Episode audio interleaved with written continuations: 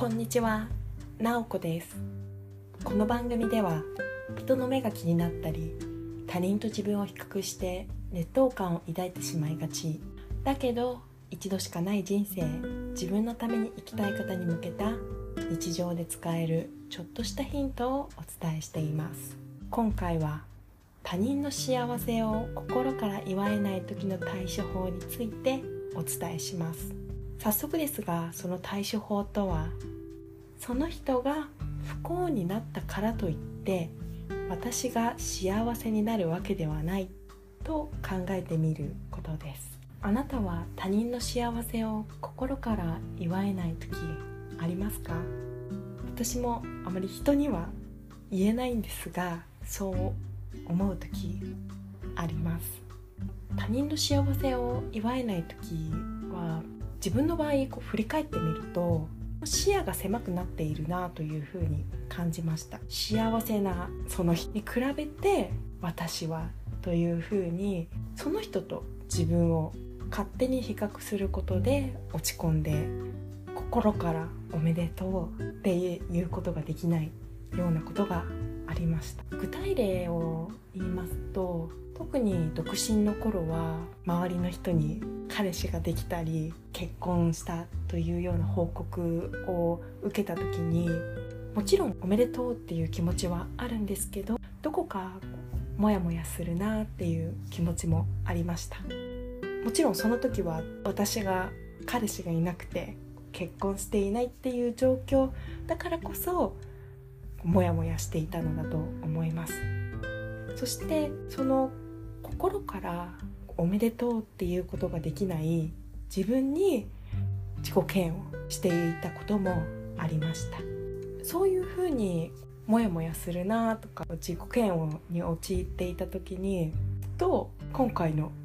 考え方の人が彼氏と別れたとか婚約破棄したとか不幸になったからといって私が幸せになるわけではないなっていうふうに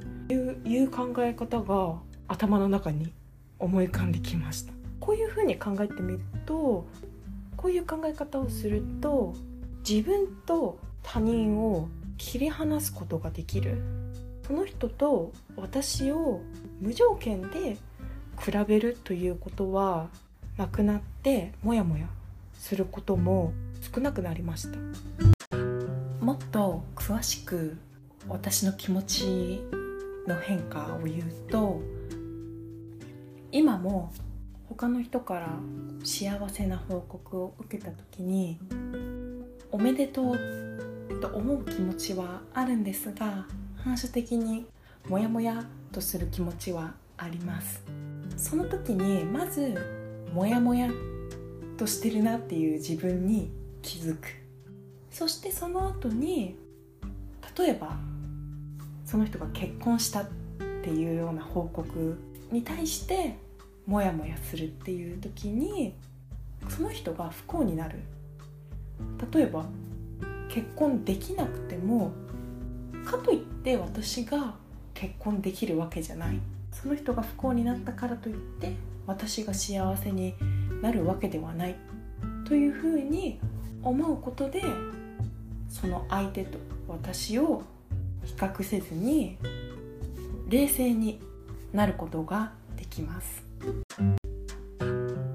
うまく伝わっているか不安なんですが私はこの考え方をしてから本当に心が楽になりました。他人の幸せを祝えない自分にも自己嫌悪していましたし